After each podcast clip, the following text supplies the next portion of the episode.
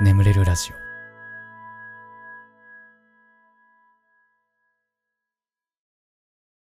小さな幸せのコーナー、えー幸せではなく不幸を探しがちなガスケツ。みんなの幸せエピソードを聞いて考え方を矯正していこうというコーナーでございますね、えー決してスピリチュアルなコーナーではございませんというね毎回前置きをしておりますね、えー幸せなんつうのは小さなところにいくつも転がってるんだよっていうね。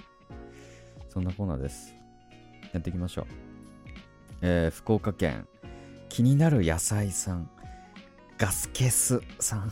ガスケツですね、はい、こんばんはいつもお世話になっております、え私は今日小さな幸せを感じることができました。ほんの些細な出来事ですが私が車で通勤している時の出来事です後ろの車両のナンバーが一桁で2で珍しいナンバーだなと思っていましたそして道を譲った車のナンバーが一桁で1でしたこんな偶然はあるものかと終始ウキウキしてしまいました。また、1と2に挟まれた気分で、なんだか小さな幸せを感じました。そして、この小さな幸せを感じた瞬間に、ガスケツさんの小さな幸せのコーナーを思い出しました。小さな幸せってこういうことなんだなって改めて感じることができました。ありがとうございます。今後も応援しています。以上です。ああ、いいね。いい、いい、そうそう。小さな幸せってこういうこと。こういうとこですよ。あーなうーん5時55分の時とかもなんか僕はなんかいいなと思うねなんか555って感じでよしじゃあ555で頑張ろう444だとちょっと嫌だねうん夜中急に目が覚めて444だったりするとちょっと怖いってなっちゃうけど555だったら555ってね、うん、あれはナンバーってあれ選べるの？あれは僕よく知らないんです。免許なしおくんなんで。車運転できないってね。ああ、そうなんですよ。うん。あ、今調べたんですけど、抽選制なんですね。うーん。何番にしよっかなガス欠だから。ガ、ガス欠。ガってなんだろうね。5かな。スは、うん、まあ。うん、す、すをどうするかだね。2の、2に近いから2にするのか。あ、3でいいな。3だもんな。で、まあ、ケツ、ケツは、だから、3の文字がお尻っぽい形してるから、ケツで、だから、533とかでっしゃろか。うん533でね、行きましょう。うん街中で533を見かけたら、僕かもしれない。まあ、いつ免許取るか分かんないし、いつ車買うかも分かんないですけど、はいまあ、いいですね、うんこういう小さな幸せ、えーいいですね。ありがとうございます。次行きましょう。神奈川県みんさん、えーいつもお世話になっております。動画を最後まで聞けずに熟睡してしまいます。今回、小さな幸せのコーナー宛てにお便りを書かせていただきました。最近私が感じた小さな幸せは、ブラックのコーヒーが美味しく感じれたことです。ブラックのコーヒーやビールなど、えー小さい頃は大人な味だなと思っていたものがふとした時に美味しいかもと感じられるようになった時また大人に一歩近づいたんだなと感じます。次美味しいかもと感じられるようになる食べ物が何なのか楽しみです。あーあの僕ね意外とねコーヒーは飲めたんですよ。うんコーヒーは結構飲めてなんか小学小56ぐらいの時になんか友達があのブラックのコーヒーを俺は飲めるんだって言ってるのを聞いてかっけえと思ってなんか頑張って飲んでたらなんか徐々に飲めるようになってきてあ飲めるやん飲めるやんって。で大人になってからそいつとカフェ行った時があったんだけど、うん、あの思いっきり砂糖とミルク入れててあれお前ブラック飲めるじゃないのって言ったらいやあれ多分カッコつけたんだと思うって言われて。あそうなんだ。10年越しぐらいに真実を知ったなんてこともありましたけど。ビールね。ビールも僕は最初よくわかんなくて、えー二十歳になってね、まあいろいろお酒飲む機会なんかも増えると思いますけど、ビールはちょっとね、しばらくわかんなくて、最初の方は、ほんとあのーコーク杯、そう、うんコーランにウイスキー入れて飲んでて、で、なんかある時、なんかそれが気持ち悪く感じた瞬間があったんですよ。なんか甘いのキモいなって。うわ、甘いのキモいな、どうしよう。なんか甘くないの飲みたいなって。なった時に、確かなんかビールを飲んだら、あ、これだよ、俺が飲みたかったのって。なんかなって、そっからビールとか、まあ、あと、まあ、僕最近はもうハイボールばっか飲んでるんですけど、甘くないお酒、美味しいなっていう風にね、なんか徐々になってった。うん、いやーでもなんか、大人な味を全部なんとなくわかるようになってきてしまったよね。もう大人だもんだって。もう大人なんなんな。大人だんだんだな。ただしパクチー、お前だけは許さねえ。マジで。お前だけは許さん。好きな人すみません。次行きましょう。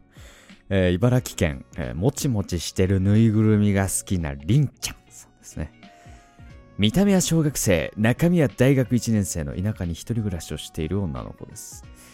えー大学で履修する科目について悩んでいることがあったので、えーこの間大学の事務の方に相談に行きました。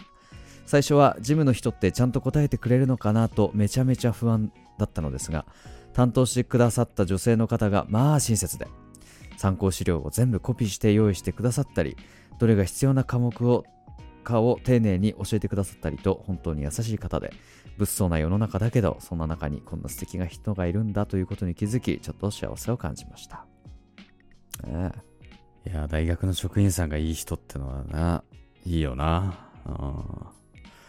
いや僕の大学の時の職員さんも本当になんか融通が利かないというかうん。まあ過去になんかあったんかなって思うぐらいすげえ高圧的なおばさん集団みたいな感じで、うん、なんか何時に来てください。何時までに来てくださいって言われてたの。5分遅れたらもう話し取り合ってくれない感じだったんですよ。もういやもう遅れたんでダメですみたいな。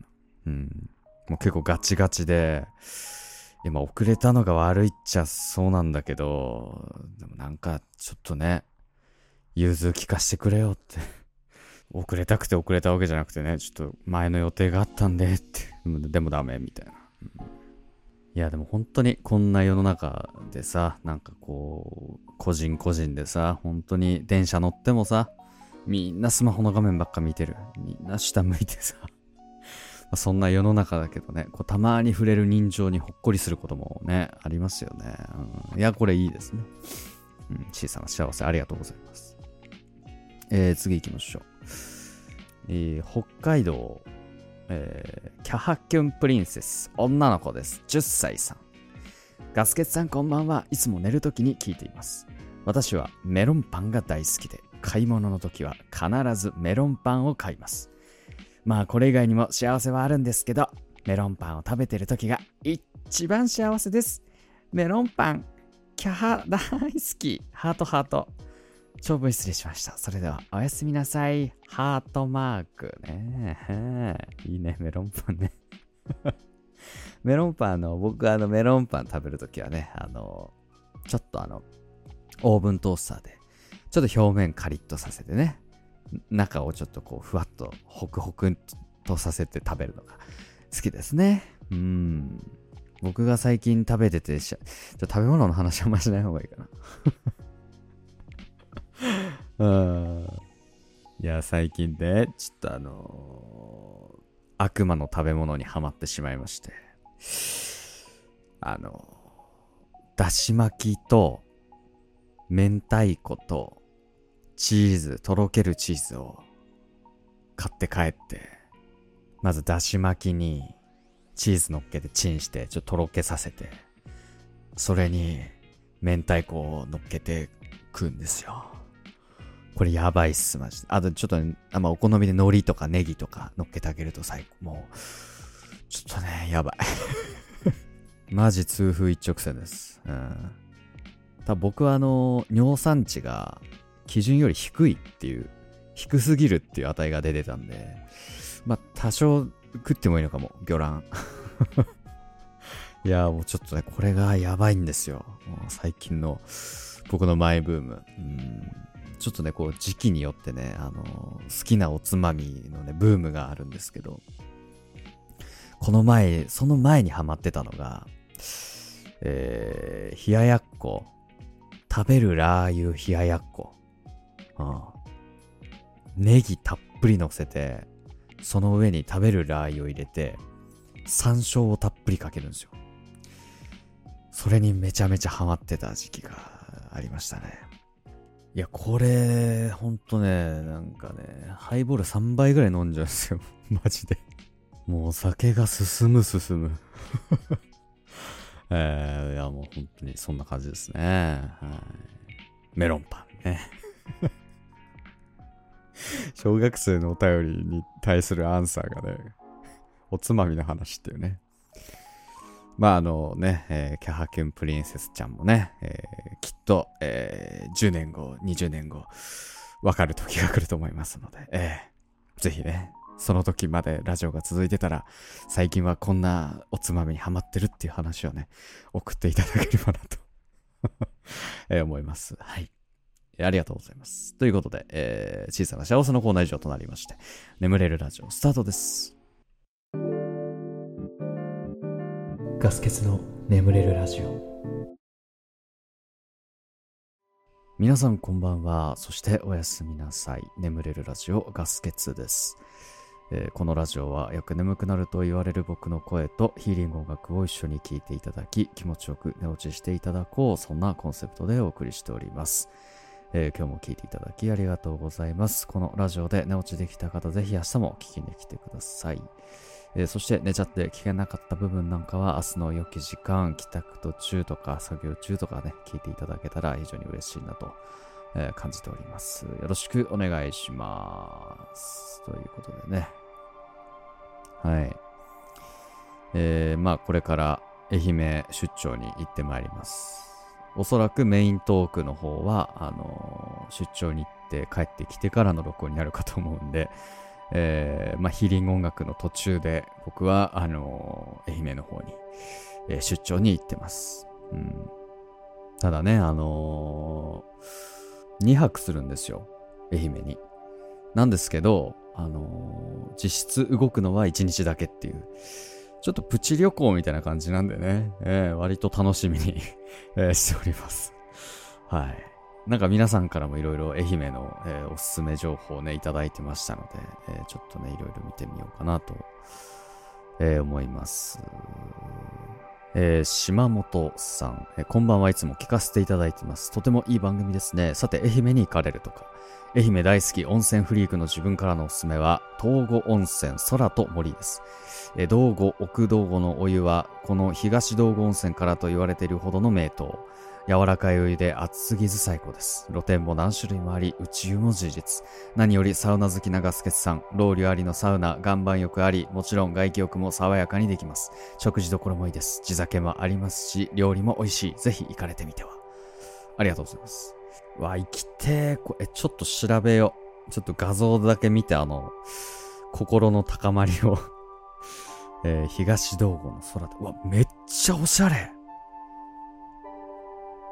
うわー、うわ、これすごいな。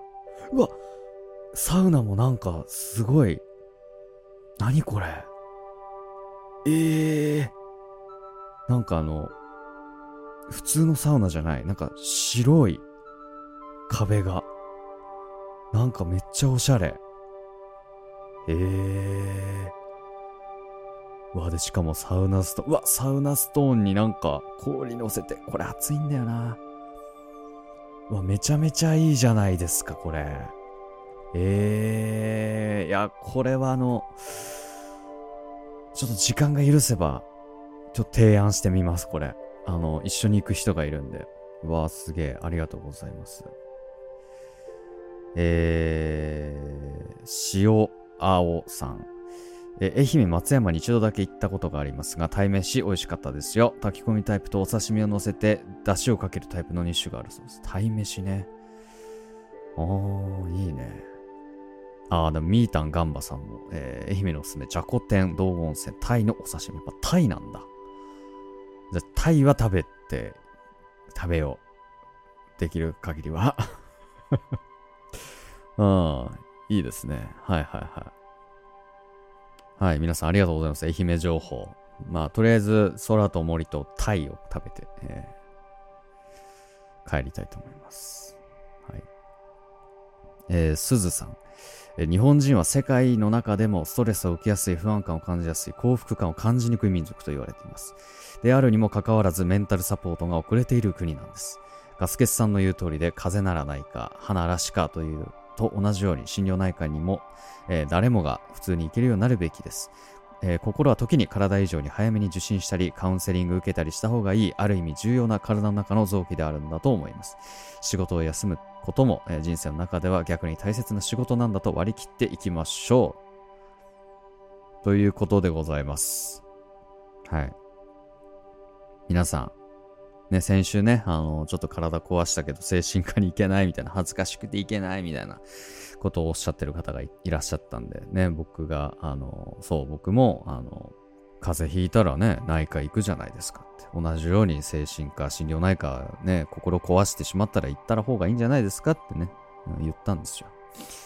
はい。まあ、すずさんね、こういうことだそうなんで、皆さんもあまり恥ずかしいことだと思わずね、えー、受診していただきたいなと思います。眠れないとかね。まあ、特に多いでしょうから、リスナーさんの中には。眠れなくてここにたどり着いてるっていう人ね。うん、まあ、それでなんか、ね、体まで壊しちゃったら元も子もないですから、ね、早めに、えー、行くのを僕はお勧めいたします。はい。えー、マーマレードさん、モサオさんのライブチケライブのチケット予約をするのにもたもたしてたら、時間だけ過ぎてアウト。残念ながら諦めた。携帯の使い方がよく理解不能なおばさんです。でも、秋のライブを期待です。昨日、気が遠くなる内容ですが、仕方ないです。次は張り切ります。ねねでもなんか昔とかさ、チケット取るためにさ、あの、ロッピーに時間の時に待機して連打するみたいな。あの時代に比べたらだいぶ良くなったんじゃないかなと思うんですけど。うん。でも、そっか。時間があるんだ。なんか僕結構あの、もう最近は音楽のライブあんまりそんなになんか最近行ってなくて、まあ芸人さんのライブによく行くんですけど、うん。芸人さんのライブは結構抽選で、なんか、いつからいつまでに応募してくれた人の中から抽選でみたいな感じなんで、ね、そこら辺芸人は結構優しいのかな。うん。まあ、僕あの、空気階段が好きで、空気階段のライブね、あの、前回のライブも最善で見たんですけど、あの、もう見たすぎてファンクラブと、あと、ファニーオンラインっていうその、吉本がやってるチケット販売のサイトがあるんですけど、それのプレミアムメンバーっていう、結構優先して取れるメンバーもダブルで入って取ったんで えーまあ、僕もチケット争奪戦もガチで取りに行こうっていうね。やっぱ行けないとね、結構後悔するんでね。はい。なるほど。ありがとうございました。えー、その他にもですね、えー、鈴木さん、コバーンさん、アヒルさん、ガンバルンバさん、マナカさん、WY さん、ともちさん、あ、ともちさん、スーパーサンクスありがとうございます。スーパーサンクスをくれた方には、心を込めて、金額に応じて心を込めて名前を呼ぶというのを毎回やっております。ともちさん。と、ともちさん。ともちってことね。ありがとうございます。えー、白玉子さん、ミルキーさん、キツネさん、羊めいさん、のりちゃんさん、ヒーローチャンネルさん、柴田さん、ボーイスイートさん、ミコさん、ミニミニさん、えー、大根田さん、リーリーさん、すずさん、としみこさん、ピーナッツさん、ルリさん、イカドーブンさん、ジャッキーさん、えー、カラスマルさんかな。えー、島本さん、サーヨさん、ミセス、羊さん、マーマレードさん、長いおっぽさん、インコさん、バクフンさん、ミータン、ガンバさん、匿名匿名さん、塩青さん、えー、コメントありがとうございました。番組ではあなたのお便りをお待ちしております。お便りは概要欄に貼ってあるお便りフォームから送ってください。募集しているコーナーに関しましても、その中に記載ありますので、えー、読んで送っていただければなと思います。えー、そして YouTube のコメント欄なんかはね、えー、好きなこと、ガス欠に伝えたいこと、最近あったこと、えー、まあ、ラジオのレスポンスなどね、いろいろ何でも適当に書いていただければ、ガス欠も適当に拾いますので、えー、ぜひともね、えー、ゆるっと書いていただければなと思います。よろしくお願いいたします。ということでしばらくヒーリング音楽をお聴きください。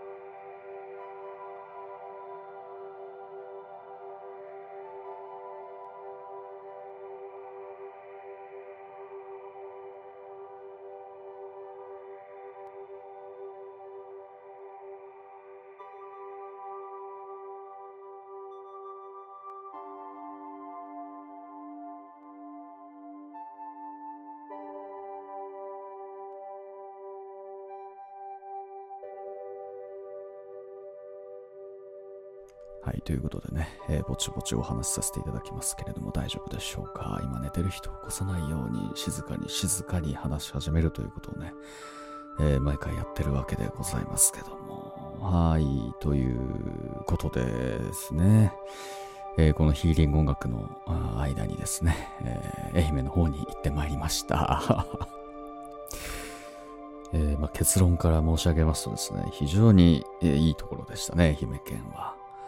えーいや、なんかさ、まあ、ちょあんまりこう、ね、愛媛のことを考えることってあんまないというかさ、人生生きててさ。よく知らなかったんだよ。てか、なんなら、あのーその出張の候補地が3つあって、えっとね、福岡、沖縄、えー愛媛だったの。正直、愛媛以外がいいなって。申し訳ないけど、ちょっと思ってしまってたんですけど、いや、行ってみたらね、かなりいいところでした、愛媛。うん。あのー、まあちょっとあんま知らんかったけど、もう松山市駅っていう、まあ、駅の中と、あたりとかも、歓楽街で、結構、なんか、お姉ちゃん系のお店がめちゃめちゃ多い。こんなに来る人いんの？っていうぐらいありましたね。もう東京よりあったと思います。その東京の歓楽街と呼ばれる場所より、すごいあって、うんまあ、我々行きませんでしたけど、こんなにあるんだっていう。うん、まあなんか商店街のあたりとかもなんかすげえいろんな人いて、へえーと思って、なんか面白かったですね。すごい興味深かったというか。うん。で、一応その観光のスケジュールとしては、かなりね、あのー観光に近いというか旅行に近い感じで、えー、2泊したんですよ。うん。木曜日に行って、金曜日働いて、その日泊まって、土曜日の朝帰ってくるっていうスケジュールだったんですけど、そう、あの、まあ、金曜日のちょっとスケジュール的に危ないから、念のため宿取っといたみたいな感じだったんで、そうで、金曜日も12時から、えー午後の、えっと、17時ぐらいまで働いてもう仕事終わりだったんで、かなりね、もう旅行のようなスケジュールで、これでお金もらえるんだ、みたいな。で、あの、なんか、普通に飲み代とかは、そのカメラマンさんが全部出してくれたんで、こんな楽しいことがあっていいのかっていうぐらいの、えー最高の 出張だったんですよ。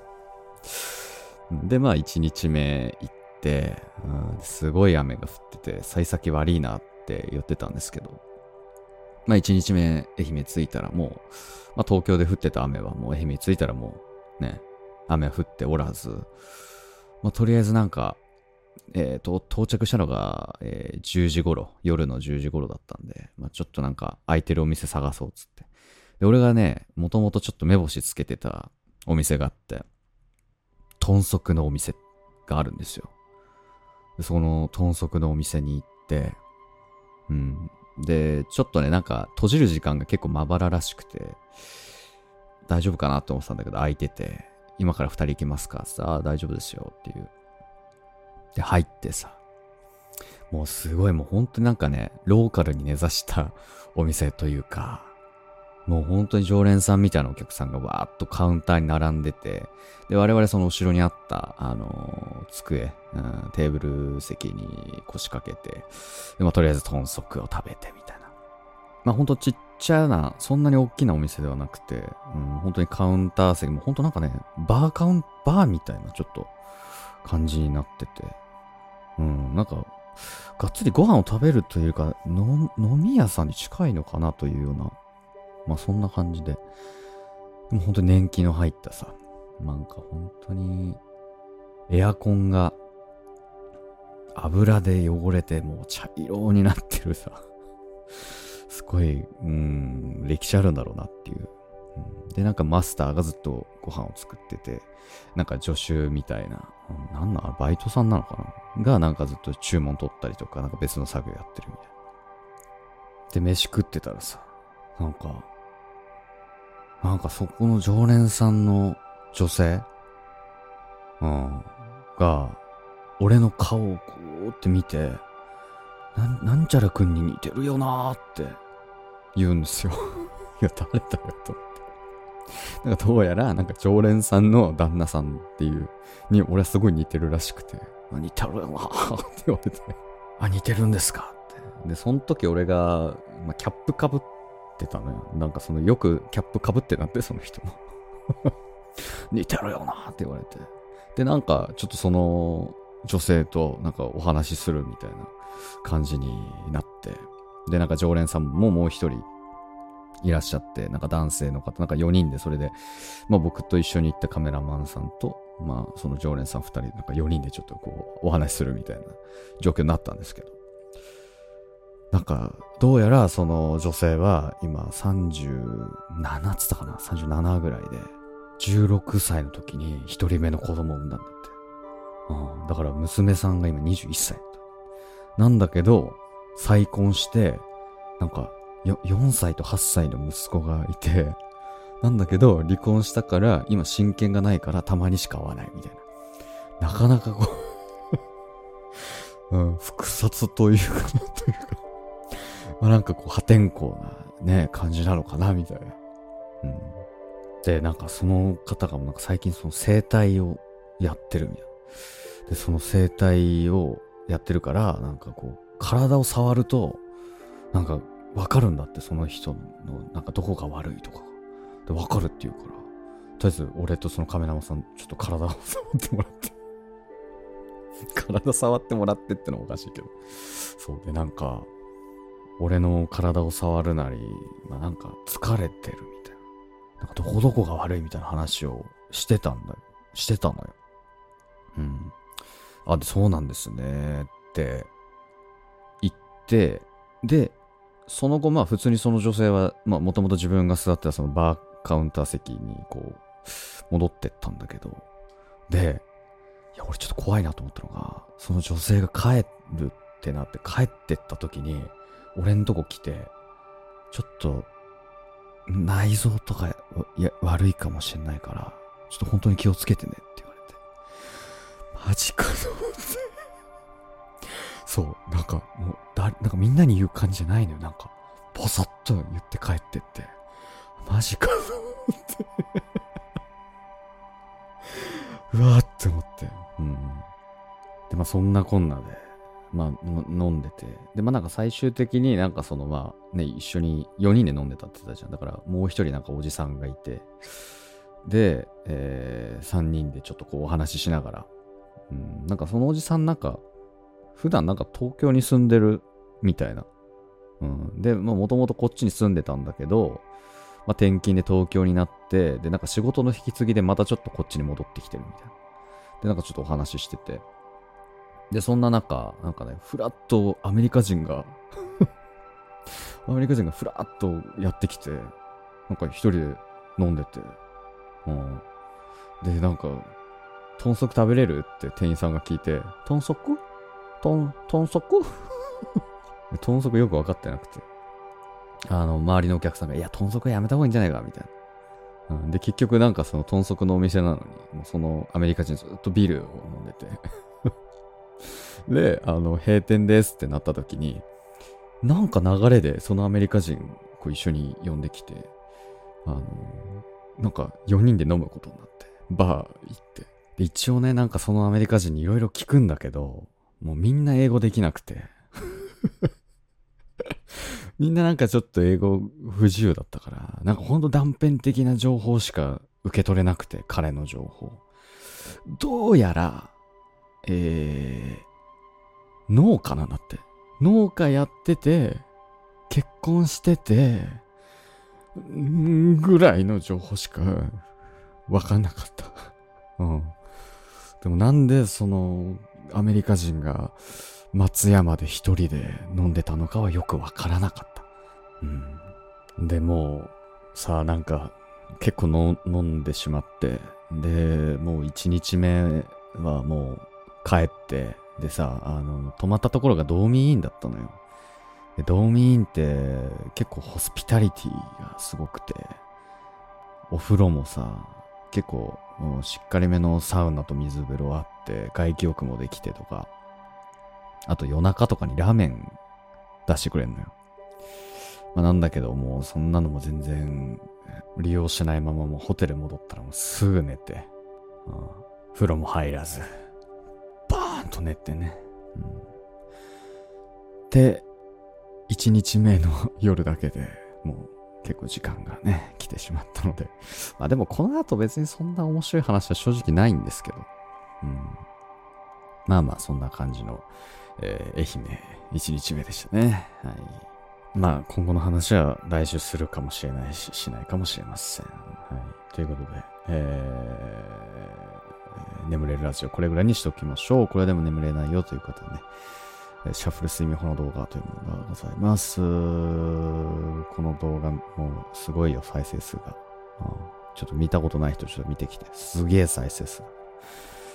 えあとね、朗読の音声は、ポッドキャストの方にちょろっとあったりとかね、ありますので、よろしくお願いいたします。えー、ヒーリング音楽この後も続きますので、このまま寝落ちという形でも大丈夫かなと思います。はい。ということで、今まで聴いていただきありがとうございました。お相手はガスケツでした。おやすみなさい。